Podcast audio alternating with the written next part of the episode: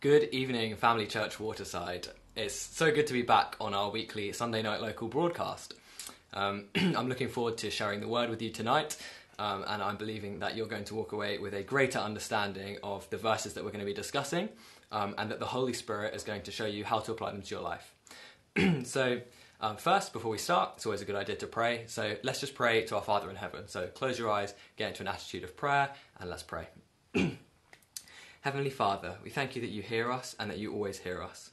God, we just pray that tonight you would just speak into our lives. You, I pray you would just use my words tonight to speak into the lives of everyone listening and that you would just show them um, how you want to, them to apply these words and these verses to their lives. God, I pray you would just um, uh, individually let everyone know that they're loved and that, um, and that you care for them. God, I pray that people would have revelation of you and your word tonight.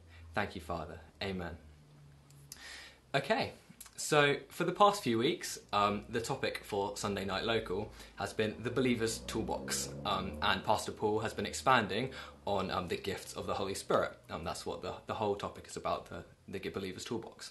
So, tonight I'm going to be concluding the series, um, but first, um, let's quickly remind ourselves of what's been said in previous weeks, because that's going to help us sort of further explore what I'm then going to speak about tonight. So, the first week, we heard about how everything we have as believers um, is a result of God's amazing grace towards us. Um, we can't earn anything by struggling and toiling, but we must instead learn to rely on God's, um, God's amazing grace. Um, we don't deserve it, but it's given to us by our generous Father in heaven, right? And that's the definition of grace, something that's not deserved but given anyway. So I think it's so key to remind ourselves of this fact that we can't earn it, it's given by grace, right? Um, and because it can be so easy to slip into this mindset of I've got to work hard to receive to become worthy of getting it from God, right? But this is a wrong and even dangerous mindset in some in some cases. Um, it's by grace alone that we're saved and that we receive from God, right? It's not by our own striving. So it's good to remind ourselves of that. Um, as Jesus says in Luke 12, verse 30, um, Fear not, little flock, for it is the Father's good pleasure to give you the kingdom. God gives because it's his pleasure as a father to do so, not because he like he's like some employer giving our giving us our due, our wages, what we've earned. He's a good father who loves giving to his kids, right? Um, so let's just focus on that, think about that, digest that. So the next week, we then um, heard how one of the ways the grace of God um, is manifested in our lives is with the gift of the Holy Spirit, right? Um, and the Holy Spirit is also called the Spirit of grace in the Bible. Um, and in, in His grace, He gives us these precious gifts, right? These gifts of the Spirit. Um, and these are tools that we can use to further um, advance God's kingdom um, and His glory, right? And these tools are given by the Holy Spirit to equip us as we need them. And they're available to all believers at all times. That's the wonderful thing about the gifts, right? And that's not to say we can demand from God um, the, the, use of them or that I can choose to use one whenever I want, but rather that the Holy Spirit is able to make each one, um, each gift available to every believer as he sees fit. Um, they are his gifts of grace, right? They're his gifts to give, and he gives them generously to us as we need them.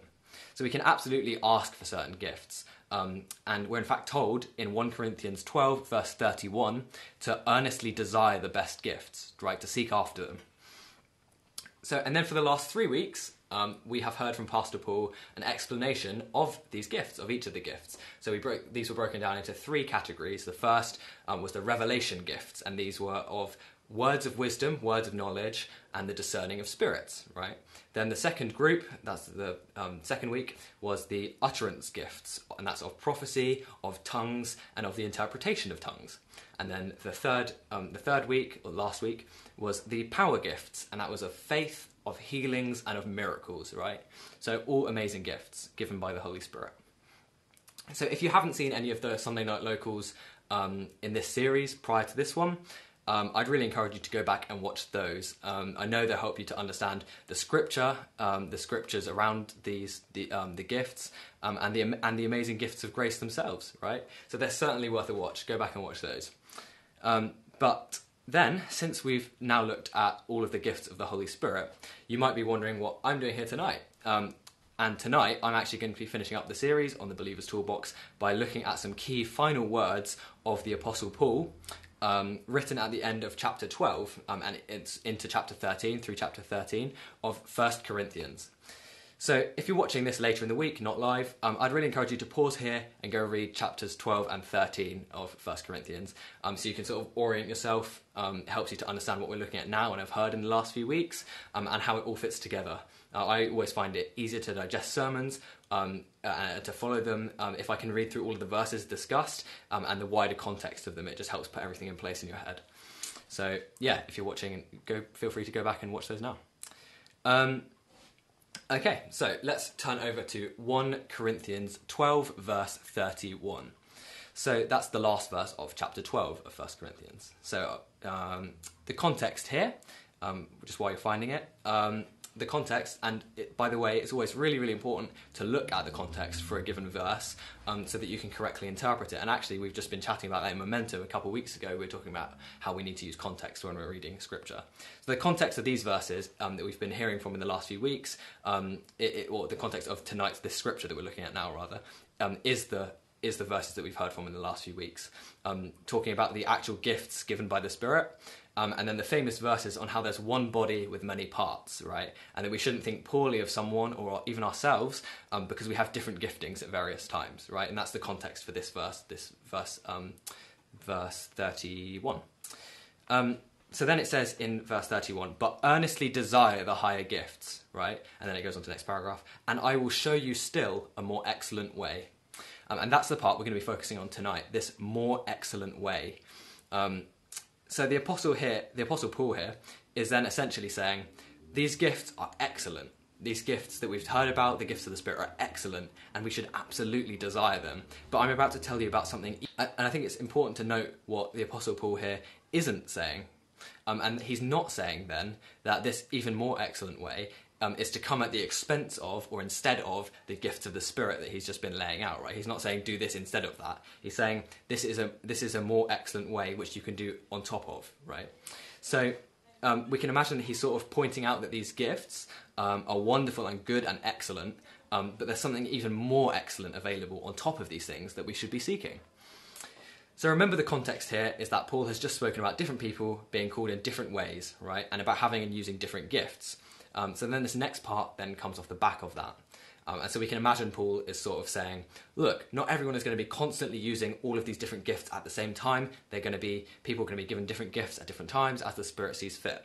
But here's a way of showing your passion, your zeal, your desire to glorify God um, that all can and should use at the same time, right? And that way is even more excellent. So, what is this more excellent way? What could possibly be more excellent than the gifts of the Spirit? And well, if you turn over with me to chap- uh, to First Corinthians chapter um, uh, 13, verse 1, um, we'll see exactly what this way is. Um, and that's the very next verse following the one that we've just looked at. So it's the, the first verse of 1 Corinthians 13. And it says, If I speak in the tongues of men and of angels, but have not love, I am a noisy gong or a clanging cymbal. So we see that the more excellent way that Paul is talking about is love, right? And in fact, if we read um, the whole first kind of part of 1 Corinthians 13 in full um, through to verse 3, so um, 1 Corinthians 13, verse 1 to 3, um, we see that it says, If I speak in the tongues of men and of angels, but have not love, I'm a noisy gong or clanging cymbal. And if I have prophetic powers and understand all mysteries and all knowledge, and if I have all faith so as to move mountains, but have not love, I am nothing. If I give away all I have and deliver up my body to be burned, but have not love, I gain nothing. So, what do these verses mean? What do they teach us? They teach us that love is key. If we take these verses seriously, um, as we should, of course, we'll see how important love truly is. Mean, it can be really easy to think that Paul here is hyperbolizing. He's he's exaggerating. He's kind of making he's he's making a really big claim to kind of emphasize his point. Um, he's just trying to teach that love generally is quite important, right? But when we truly look at these words as written um, and as intended by Paul, um, we see that Paul explains that without love, all of these good things amount to nothing, right? And again, that's not an exaggeration. He says that he could have prophetic powers, he could have great wisdom and knowledge, he could have all the faith in the world so as to move mountains, which was the greatest kind of faith as described by Jesus. But if he doesn't have love, then it amounts to nothing. Right? Nothing. We, we see that we see that Paul compares the love in these scriptures um, to other things, to, the, to these other things, right? And these other things are actually the gifts of the Spirit, right? He, he's, he speaks about in the previous chapter. He says, if I have the tongues of angels and of men, he says, if I can prophesy, if I can, if I have all wisdom and knowledge, and if I have all faith, um, those are the gifts of the Spirit that have been named, um, or some of them. It's not the exhaustive list. Um, but this paints for us then the motivation for which we should be using the gifts, right? So we shouldn't seek to glorify ourselves. We shouldn't be using the gifts to show off or to make ourselves look good, right? And I mean, why would we, right? We already know that they're gifts, right? That they're of grace. They're not wages owed to us for our good work, right? And in the same way that salvation is a free gift of God, uh, a free gift of grace from God, um, so that no one can boast, right? These gifts, these gifts are given by the Spirit as He sees fit, right? And this means that we ultimately have no reason to boast or to try and show off because it's just a gift, right? And we know that God has like is is can give anything. He's the he's God, right? So it's not like he's it's not like oh my God is richer than your God. Like it's the same God and he can give whatever he wants to anyone. So we have no reason to boast, right? Um, so we see here that love is the highest pursuit and should be our central motivation. We can seek and desire and cherish the gifts of the Spirit, um, and we should. They're wonderful tools given to us, right? Um, and I certainly don't ever want to dismiss or treat without gratitude um, anything that's given as a gift of God, right? But why do we seek them? Uh, uh and do we seek them at the expense of cultivating the virtue of love? if this more excellent way um, is love, then I certainly don't want to forget this more excellent way um, in order to pursue something else, right? I also definitely don't want to go on um, about using these gifts uh, for the wrong reasons, right? When the reason should clearly be love, right? Both of God, um, God Himself, the giver of gifts, um, and of others, which glorifies God and ultimately stems from a love of Him. So we can't ever truly love people in the way that God calls us to love them um, if we're in the way that we're commanded to without loving God, right? We can't ever truly love people the way that we're commanded to if we don't love God. Um, so I definitely don't want to go around using what God has given me for a purpose that God never intended. Um, and that's true in every area of my life, um, and you know, not only relating to the gifts of the Spirit. So you probably know, in theory, that you can do the right thing, but for the wrong reasons, right? And that, that's something that's like a, I think I've heard that phrase quite a lot before in my life, like right thing, wrong reasons. Um, but think about that a little bit more, right? Focus on that. It means that you can perform good and virtuous acts, things that are good, things that are moral, godly, right? These good acts, these good deeds, we can perform those, um, but for the wrong reason, the completely wrong reason, right? And we see that in these verses we read through that if I give away all that I have and I deliver up my body to be burned but have not love, I gain nothing right? And think about think about that with me for just a minute. You can give away everything that you have to the poor and the needy. You can give away all of your earthly possessions to those that, that, that, that, that, to the poor, to the needy, to the homeless. You can give everything you own away. But if you didn't do it because of love, then it gains you nothing, right? It, it doesn't ultimately, in the grand scheme of things, it doesn't matter. I mean, you've done a good thing, but it doesn't really matter like it, it, in the grand scheme of things it doesn't gain you anything. It doesn't it doesn't profit your soul. It doesn't um, it, it, doesn't store up treasure in heaven for you. It doesn't do any of these things because you've because you didn't do it for the right reasons right? He, here paul is saying that the central motivation should be love. So if you gave away all of your earthly possessions because you felt a duty to um, or you wanted to gain recognition um, or then it doesn't gain you anything right um, it's not so much the wrong motive spe- that specifically gains nothing, it's actually the absence of love, right? You know, whatever the wrong motive is, if it's not love, it's the wrong motive. So the absence of love is the key here. So love is required as the motive. You can even, according to Paul, he says, you can give your life in martyrdom, right? You can offer up your body to be burned. Um, and you know, there's there's there's some evidence that this was considered like one of the worst ways to go at the time. Um, and I mean, certainly, I think it's one of the worst ways to go now, right? To be burned at the stake alive. Um, and, and, you know, you can do that as a form of, um, uh, you know, uh, in martyrdom. But if you don't love God, if you're not doing it for love of God, for love of Jesus, for the one who saved your soul, then what was it for, right? I'm sure historically people have chosen martyrdom for the wrong motive. I'm sure it's happened before. Perhaps they trusted in their sacrifice as the way to get to heaven um, and not the atoning death of Jesus, right? Perhaps they took that, that was the reason they did it. They thought that would get them into the heaven. Perhaps they wanted the glory of being martyred. They wanted glory from being, from being killed for their faith um, and, and their name remembered for years to come. I don't know what their motives were, right? Um, and I don't know what your motives for doing good works are. Only you do, right? So examine yourself, examine your motives. Ensure that when you give to the needy or to charity, when you serve on team at church, when you go home and you wash the dishes for your spouse, when you go home and you cook dinner for your family after a hard day at work, that you're motivated by love, right? And not by fear or judgment or anger, not by necessity. Um, even if the task is a necessity, don't let that be the motivation. Let love be the motivation. And, and don't let perceived obligation or duty be, be the motive, right? So when you're using the gifts that have been given to you and um, that we've learnt so much about over the past few weeks, check your motive to make sure that it's love, right?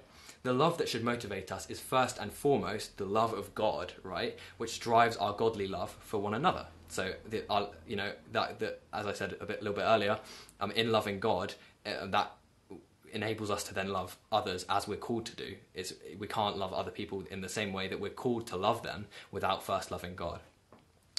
So I think one motivation that often drives people, um, even without them realizing really, is this desire to get recognition for good deeds um, or to be seen as godly or kind or good, right? But Philippians 2, verse 3 tells us do nothing from selfish ambition or conceit, but in humility count others more significant than yourselves.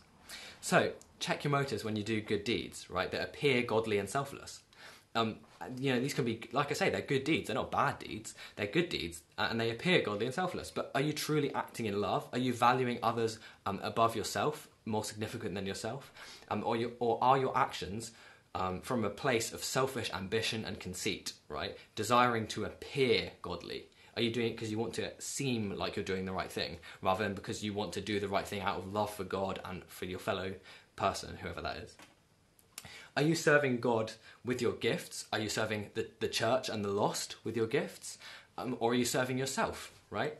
Desiring to appear holy and righteous and godly, right? By like, sort of, look at me, I'm using these gifts. Or are you doing it because you love God, you love the church, you love the lost, right? What's the motivation?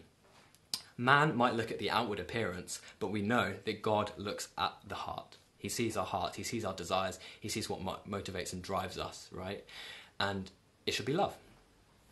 So, if you do see that there's an area of your life where your motivation isn't love, by no means give up doing that action if it's a godly one.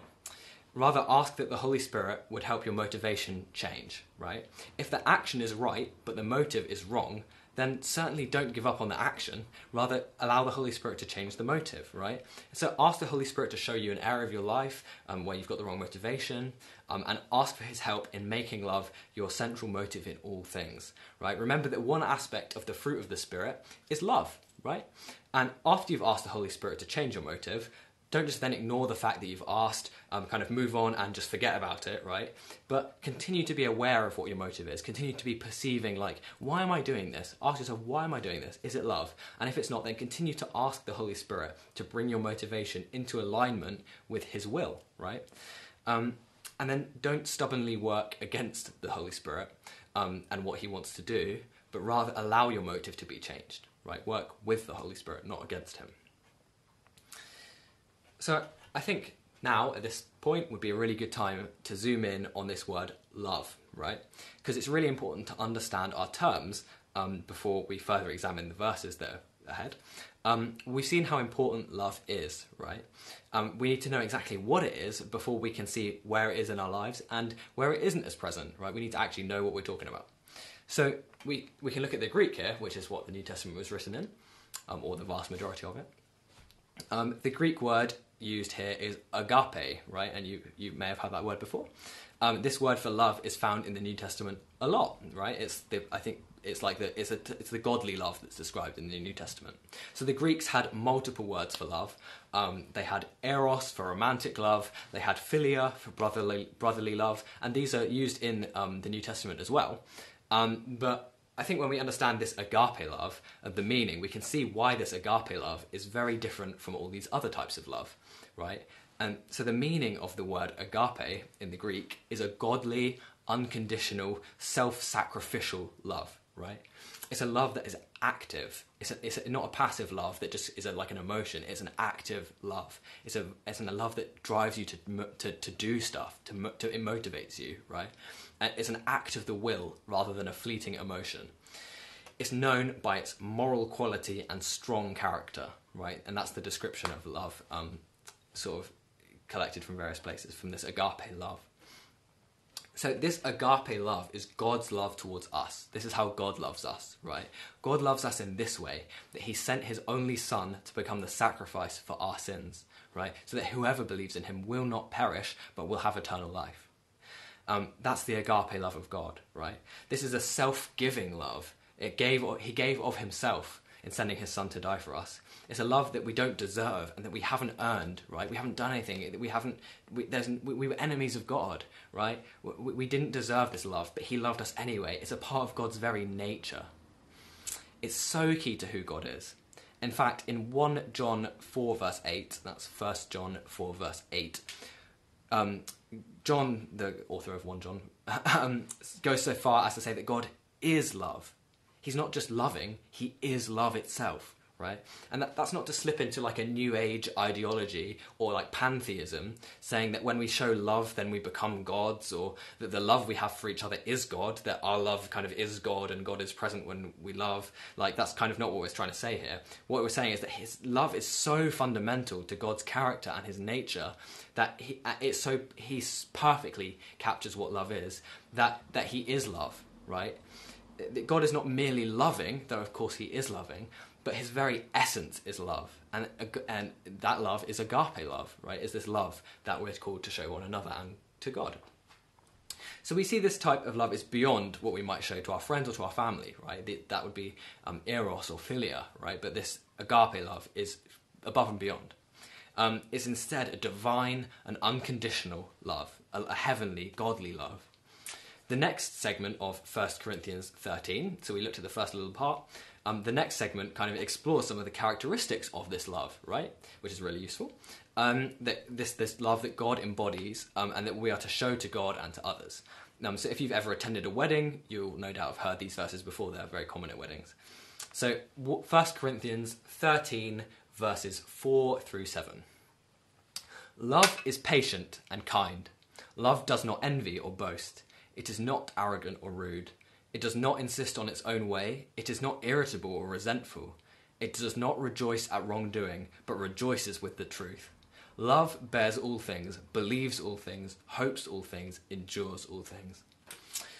So these verses then form a really solid foundation, right, and an explanation of the type of love um, that's described in chapter 13 throughout the whole chapter. So this is the love of the more excellent way, right? If you want to examine yourself or your actions to see if you're walking in this more excellent way, then you can ask yourself Am I being patient and kind? Am I being envious or boastful or proud? Right? Or arrogant or rude? Am I insisting on my own way? Um, or being irritable and resentful? Am I rejoicing in the truth or in wrongdoing, right? Am I bearing all things? Am I believing the best about people and situations? Am I hoping in all things, having hope in God and hope in um, what God has said in all things, right? Is this, is this how I'm acting? Is this, is this love? Am I acting in love? And these are the descriptors of love found in this chapter. So there's a statement there for just about every scenario in your life. The application will look a little bit different um, to different people, um, and the Holy Spirit will bring conviction to your heart about specific situations in your life where He wants you to show more of this agape love, right? To walk in the more excellent way. Um, we can't do this in our own strength, right? That's just a reality. We can't do that ourselves.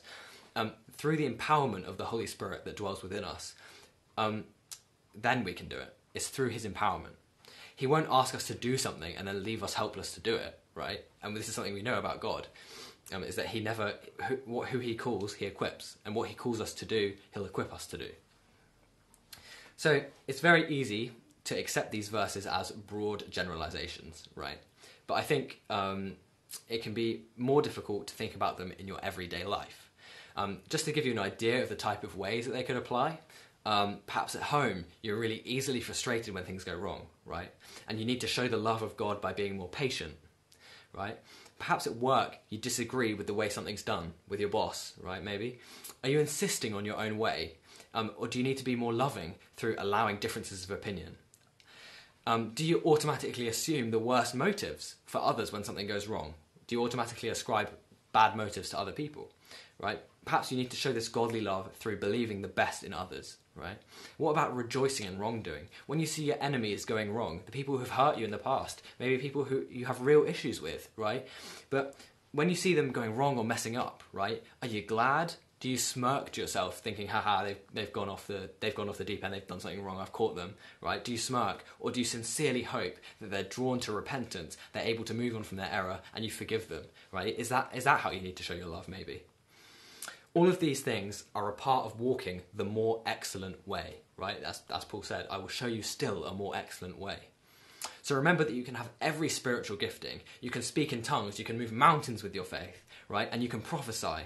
But if you don't have this agape love, both as a motive for using the gifts of the Spirit and also as your motivation in everything you do, ultimately your use of the spiritual gifts means nothing, right?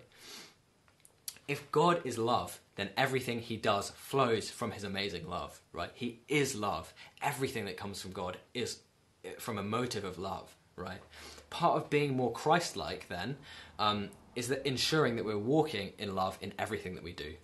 Um, this godly love flows from every action we take and every word we speak, just as it does from God. Um, and why should we do this? Because God loved us, right? God loved us even whilst we were still sinners. Um, 1 John 4, verse 19. Put my water bottle down. Um, 1 John 4, verse 19 um, points out that we love God because he first loved us, right? Um, and verse 20 then goes on to say that if we say we love God, but we hate our neighbour, then we're liars. If we have hate in our heart towards somebody, but we say we love God, then we don't really love God, right? That's a really big statement. Um, how could we love, but, but when we think about that, we see kind of where John's coming from there right? How could we love God but hate the people that God sent his son to die for? And God loved us while we were sinners. So even if these even if people that you have disagreements with are sinning, even if they're far from God, even if they're not even if they don't believe, right? God still sent his son to die for them and he still loves them unconditionally, right? So how could we hate these people? We were once in their position. We were once enemies of God, but he loved us. Right? He still in his love sent his son to die for us right? And, we we should we should pay that forward. We should extend that love to others in the same way that God loved us while we were enemies, while we were while we were still sinners. We should love others even when they even when they mock us, they hate us, or they they they get you in trouble unnecessarily. They do all these things. We should still love them, right? John rounds off that chapter then um, with um, this verse. And this commandment we have from him whoever loves God must also love his brother that's the more excellent way, right? The more excellent even than using the gifts of the Spirit, which are, of course, the pretty excellent themselves, right? or very excellent themselves. Um, so as we get towards the end of chapter 13 of 1 Corinthians, um, we reach the final segment on love and um, of the gifts of the Spirit. Um, so let's read from verse 8, 1 Corinthians 13, verse 8, through to verse 13. Um, love never ends. Great starting point. Love never ends. As for prophecies, they will pass away. As for tongues, they will cease. As for knowledge, it will pass away. But for we know in part, and we prophesy in part. But when the perfect comes, the partial will pass away. When I was a child, I spoke like a child, I thought like a child, I reasoned like a child. When I became a man, I gave up childish ways. For now we see it in mirror, dimly, but then face to face. Now I know now I know in part, then I shall know fully, even as I have been fully known. So now faith, hope, and love abide, these three, but the greatest of these is love. So the Apostle Paul here then circles back to the gifts of the Spirit. So we've gone from the beginning where he says, if you have these gifts and your motivation isn't love, then it means nothing. We've then gone into what is this love, and now we're coming into the end of this chapter. Um, and he circles back to the gifts of the Spirit again, and he relates them to love again. So we, um, we see him name some of the gifts of the Spirit, right? He says prophecy, tongues, knowledge, they'll pass away. That's what he says. Um, he points out then that these things are temporary. They come, they go, as the Holy Spirit sees fit to distribute them. Um, and presumably in heaven, um, we will have no need for the gifts of the Spirit, right? So we won't have them. But love is a different story, right? Love is more than a gift. Love is a virtue, right? I've seen it put this way gifts are transient, virtues are eternal. Um, and I think it's worth noting here um, that Paul, the Apostle Paul, is specifically addressing the church in Corinth, in Corinth so hence the name Corinthians. Um, with this letter, he's addressing them. And the church in Corinth was quite well known for putting a very heavy emphasis on getting and using the gifts of the Spirit. And they're especially concerned with the gift of tongues. They, um, they, were, they kind of put a really heavy emphasis on it. Um, and so when you understand that, that kind of context of who Paul's writing to, you can kind of see what he's trying to say here. Um, he's saying it's good that you desire these things, but I'm going to show you a more excellent way. So he, he, he kind of um, contrasts this temporary nature of the gifts with the eternal nature of virtues like love, and he also, also says hope and faith. Um, so this was written to help the Corinthians to see that although they had found something fantastic, they were missing out on a more excellent way of living, a necessity of being a follower of Christ, and that way is love.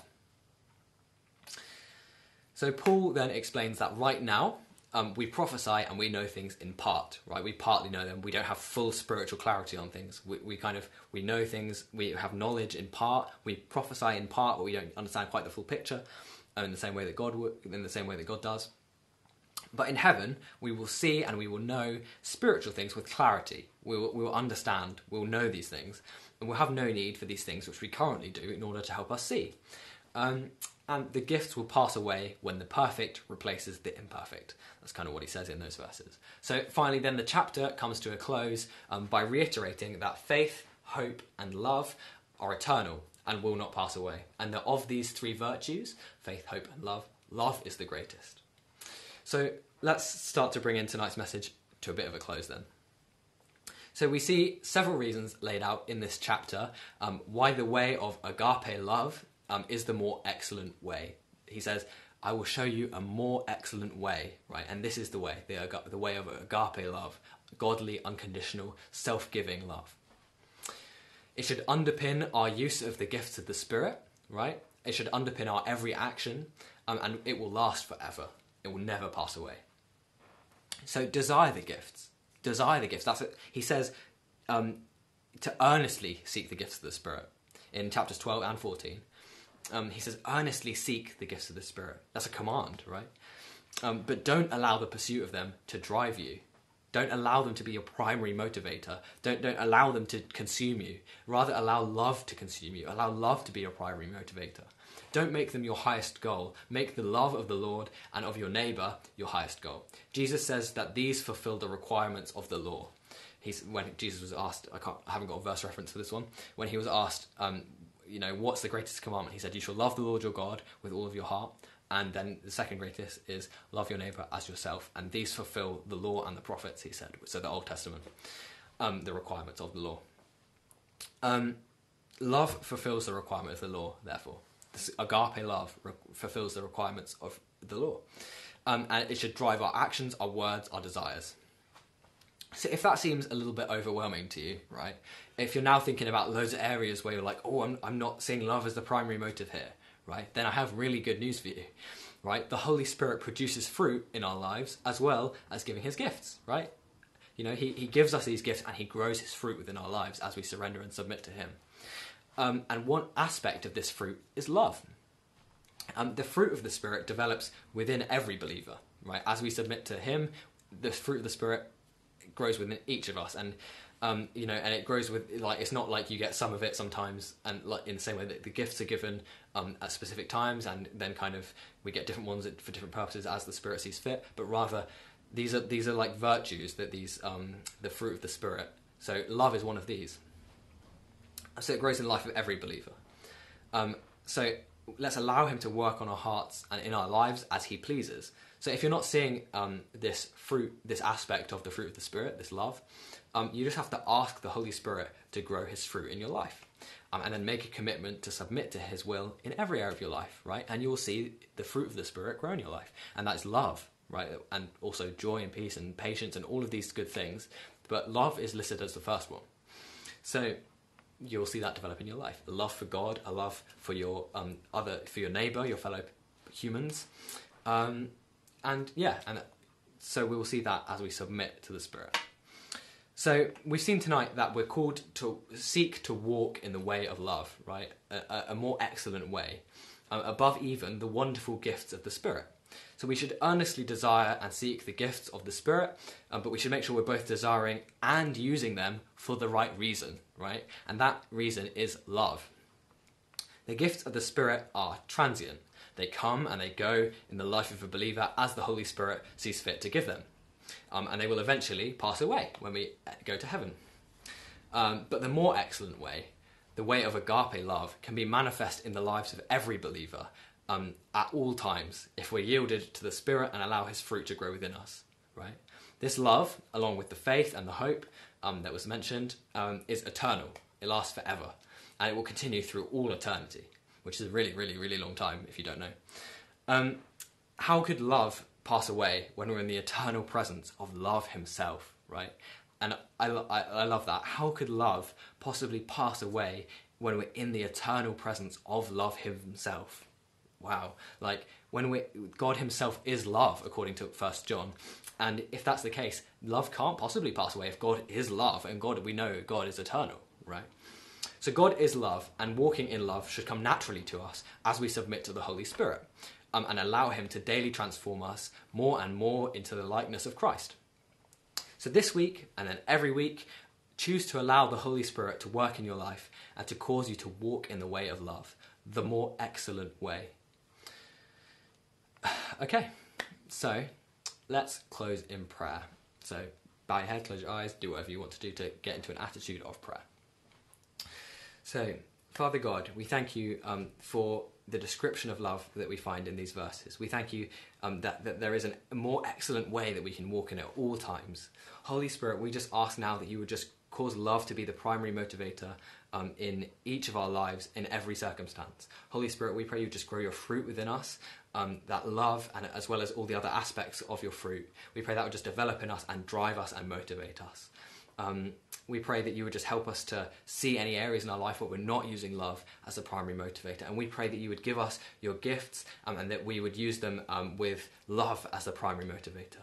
Thank you, Holy Spirit, for your gifts, for your wonderful gifts, for your grace, the things we don't deserve, but you give anyway. You give so freely, Holy Spirit. Thank you. So, Holy Spirit, we just pray that you would help us to do that this week and then every week forever. Um, in Jesus' name, Amen. Okay. So that brings us to a close tonight. Um, so thank you everyone for listening. Um, have a good night and um, have a good week as well. All right.